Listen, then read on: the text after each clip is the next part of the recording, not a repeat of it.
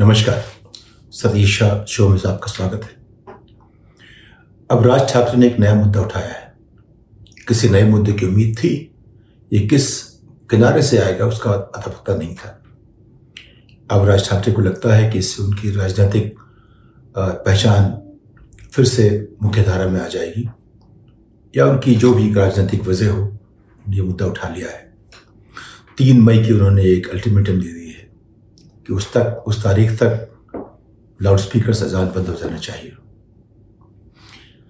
अब हिजाब हलाल और तमाम तरह के मुद्दों के बाद ये मुद्दे आते रहेंगे नए नए लेकिन जो ये, अभी जो मुद्दा सामने आ रहा है लाउड स्पीकर से अजान देने का,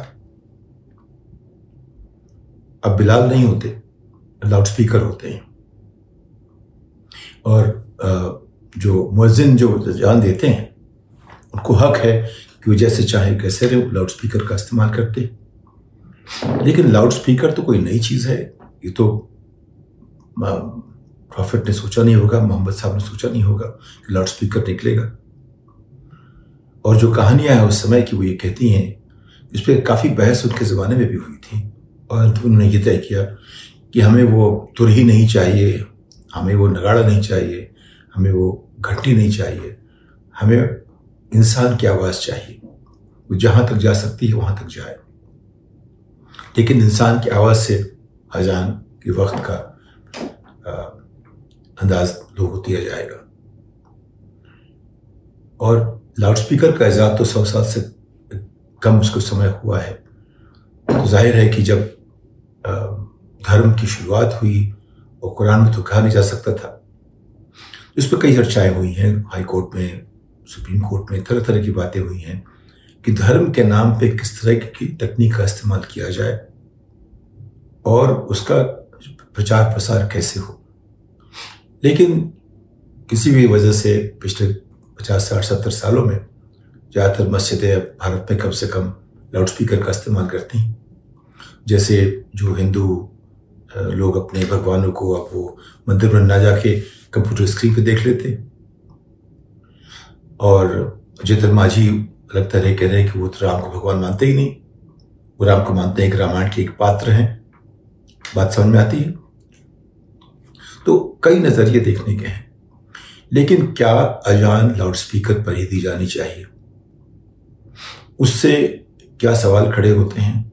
और क्या वो सबको उनमें सहिष्णुता होनी चाहिए कि अगर एक धर्म करे तो उसकी बात सब मानते रहें। किस हद तक हम सहिष्णु हों, किस हद तक साथ मिलकर बैठ के फैसला करें? क्योंकि असहिष्णु होना कोई, वो तो इलाज नहीं है। एक दूसरे के ऊपर आरोप लगाना भी इलाज नहीं है।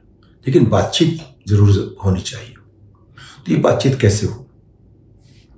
तो अगर आप देखें, कुछ जब हमारे मुद्दे इस हद तक पहुँच जाते हैं कि हम उसका सुलह नहीं कर पाते, रास्ता निकाल नहीं पाते तो हम कोर्ट पे जाते हैं। वो एक तरीका जानने का है। तो कुछ लोग कोर्ट पहुँच गए। तो कोर्ट ने यही कहा कि भाई लाउड स्पीकर का जो वो तो ईजाद हुआ था बाद में तो नई चीज़ है। तो ये कहाँ धर्म की बात हो गई। ये तो एक चीज़ें जब तरक्की होती है, हम लोग सोचते हैं उसके बारे में, और एक नया तरीका निकालते हैं कुछ करने का। ये तो धर्म की बात तो हुई नहीं। तो फिर अगर इससे और तकलीफ़ होती है तो उस तकलीफ़ का भी निदान करना पड़ेगा। तो वो कैसे करेंगे आप? तो हर सबको सोचनी पड़ेगी इस बात कि लाउड स्पीकर कितना तेज हो लाउड स्पीकर हो कि नहीं हो, अगर हो तो कितना तेज हो।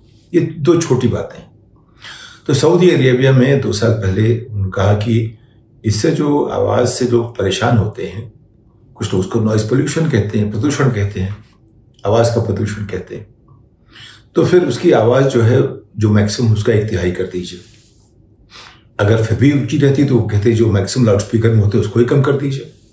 यानी कुछ ना कुछ तो तरीके निकालने पड़ेंगे कि सामाजिक सौहार्द बना रहे।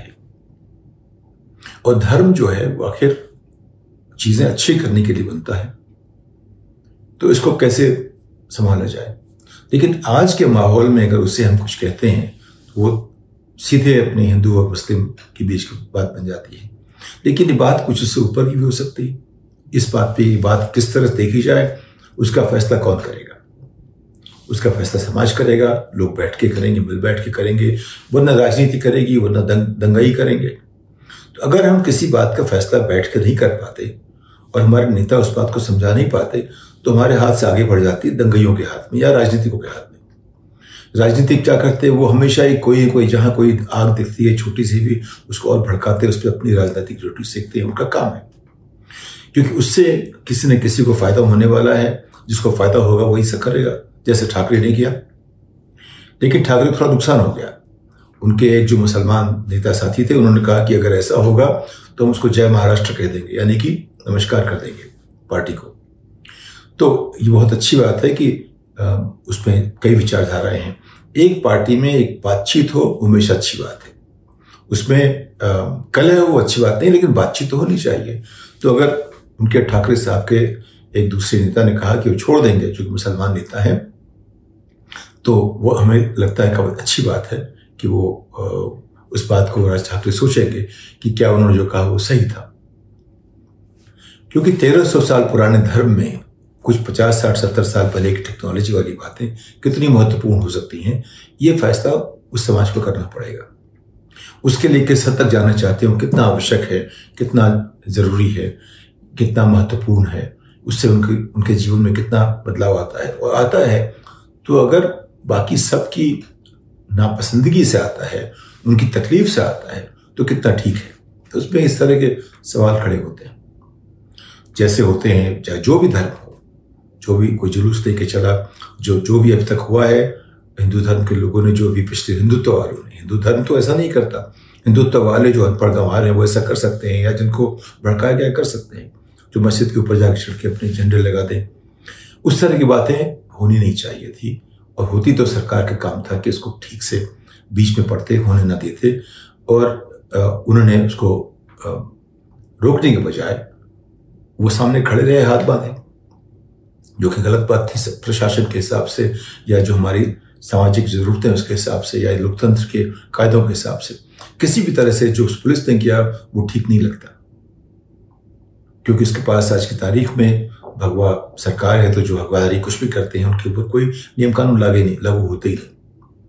तो इस माहौल में चीज़ें कुछ साफ़ नहीं लग रही, लेकिन ये जो बहस है, अरसों से चली आ रही है। लोग कहते हैं कि जो जान की आवाज़ से उनको परेशानी होती है, बहुत लोगों को।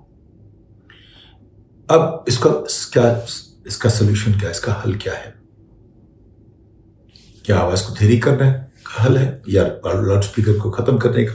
कोई और तरीका निकालने का, जो भी है। मान लीजिए एक जगह में कई बार कई सारे मस्जिदें होती हैं तो कैसे अगर सभी ने अपना शुरू कर दिया लाउड स्पीकर और सोचिए कितना, कितनी आवाज़ हो सकती है। तो धीरे धीरे लोग आदि पड़ जाते हैं। लेकिन जब कोई नया व्यक्ति आता है तो लगता है कि कुछ, ये क्या हो रहा है? अब ये बड़ा एक सामाजिक सा, सवाल है जिसका हल सामाजिक होना चाहिए, बातचीत से होना चाहिए। इसमें अगर धर्म की बात है, धर्म के लोग को मिलना चाहिए, सोचना चाहिए और उसको आगे के लिए देखना चाहिए। आप चाहें तो रेडियो के उस पर लगा दीजिए। आप कहीं हर हर आदमी के पास एक ऐसी घड़ी होनी चाहिए कि जैसे जान का समय हो, उनको एक याद मिल जाए। अगर सिर्फ़ अपनी बात वहाँ तक पहुँचाना है तो उसमें अगर कायदा ये है कि सिर्फ़ मनुष्य की आवाज़ से जाएगा तो एक एक बात है। अगर उसमें ये है कि कोई भी इलेक्ट्रॉनिक तरीका हो सकता है, कोई अलग बात है। तो ये सारी बातें एक नई तरह सोचनी पड़ेंगी। धर्म जो है, वो मुझे हमेशा अजीब से लगता है कि 2000 साल पहले ईसा, उनको कई बार गर्रिया कहते हैं। जब मैं एक मिशन स्कूल में गया, मुझे बताया गया एक गीत था कि ईसु मेरा चरवाहा, मैं उसका गुण गाता हूँ, छोटी उसकी भेड़ पीछे पीछे जाता हूँ। भाई, मैं भेड़ क्यों बनू? न भेड़ चाल चलनी है, मैं न भी भेड़ बनना है। लेकिन सबका आदर ज़रूर करना है, क्योंकि अगर नहीं करेंगे तो तो फिर उसका एक ही रास्ता है, जो कि हिंसा का है, सबका नुकसान होता है। तो हमें भेड़ तो बनना नहीं है। और जो धर्म एक समय में पैदा हुआ, चाहे हिंदू हो, चाहे बौद्ध हो, चाहे क्रिश्चियन हो, जो जो भी धर्म, हमेशा जब तकनीक बदलती है, हमारे तरीके बदलते हैं, हमारी सभ्यता बदलती है, हमारे मापदंड बदलते हैं तो उसमें बदलाव आता रहता है। हम कितने दकियानुसी बन जाएँ, हम कितना आगे की सोचें, हम कैसे जो नई चीज़ें आ रही हैं, उनको अपने आप से जोड़ें, ये सारे सवाल हमेशा हमारे सामने आते रहते हैं। इन्हें हम कैसे देखें, कैसे उसको साथ लेके आगे बढ़ें, ये समाज का एक सवाल हमेशा रहता है। तो जैसे अब हिंदू धर्म में आपने देखा, लोगों ने भगवान की तस्वीर अपनी स्क्रीन पर उतार ली, और वहीं पर पूजा करना शुरू कर दी। कुछ लोग अपने घर मंदिर बनाते हैं कुछ बाहर जाते हैं कुछ चौराहे मंदिर शुरू कर देते हैं जरा सा एक पत्थर रख के और फिर कहते तो मंदिर हो गया। तो अब वहाँ भी कई सारी चीज़ें हुई हैं। जैसे आप देखो कई कलेक्टरों ने चीज़ों को जिलों में उठा के मंदिर जो लोगों ने बनाया इस तरह के रातों रात उनको तोड़ बोड़ दिया। अब आ, उस तरह से कुछ किसी के साथ भी हो सकता है। तो आ, हम जो धर्म की जो ज़रूरतें हैं आधुनिक परिवेश में उसमें किस तरह से विचार करें, सोचें, आगे बढ़ें, ये जो है सवाल जिसपे कि हमारे देश के नेताओं को सामने आना पड़ेगा। लाउड स्पीकर का सवाल बड़ा सेंसिटिव सवाल है। सेंसिटिव इसलिए है कि इसको अगर हिंदू कहेंगे तो ये कहा जाएगा कि हिंदू मुस्लिम की बात हो रही है। लेकिन अगर इसको जो पढ़े लिखे मुसलमान भाई सोचेंगे, इसमें क्या करना चाहिए और एक तरीका निकालें जिससे कि जो और लोगों की जो मान्यताएँ हैं उसका भी उसमें एक समावेश हो और फिर एक फैसला निकले। तो वो अपने आप में एक ज़्यादा स्वीकार्य होगा लोगों को। उस तरह से देखें तो हर चीज़ को हल करने का जो तरीका निकालना चाहिए झगड़े की जगह। हर बात के हर बात के कई पहलू होते हैं एक झगड़े का भी हो सकता है उसमें से लेकिन हमें वो तल, तरीका तलाश करना चाहिए जिससे झगड़े ना हो और हम समझदारी के साथ आगे बढ़ें। वो समझदारी क्या है वो सिर्फ़ एक व्यक्ति की बात नहीं है। मेरे अपने विचार हो सकते हैं। लेकिन ये वो हल तभी होगा जब सब लोग उसको मानेंगे। तो ऐसे विचार लाने चाहिए जिसको सब लोग मान सके। तो उसका एक जो बेसिस होना चाहिए वो ये क्या इससे शांति स्थापित होगी क्या लोग उससे खुश होंगे क्या जो नाखुशी कम होगी। उस तरह से एक दायरा बनाइए, उस पर सोचिए, जहाँ पब्लिक पॉलिसी की बात आती है। लोगों के बीच में अपनी बात को अगली पायदान तक ले जाने की बात आती है। तो वहाँ सोचने का तरीका बदलना पड़ेगा। तो मुझे लगता है कि राज ठाकरे जैसे जो जो बयानबाजी और जो सड़कों पर आंदोलन करने की बात और मारपीट या हनुमान चालीसा पढ़ने की बात है, उन सबसे कोई फ़ायदा नहीं होगा। वो टिट फॉर टैट की बात जो करते हैं, वो समाज को आगे नहीं ले आते, उस पर तनाव पैदा करते हैं। हमें ऐसे नेता चाहिए, जो इस बात को समझदारी के साथ इसका कुछ फैसला निकालें और जहाँ भी तनाव हो रहा है उसको ख़त्म करने की कोशिश करें। इस बात के साथ आपसे अगली पायदान तक विदा लेता हूँ नमस्कार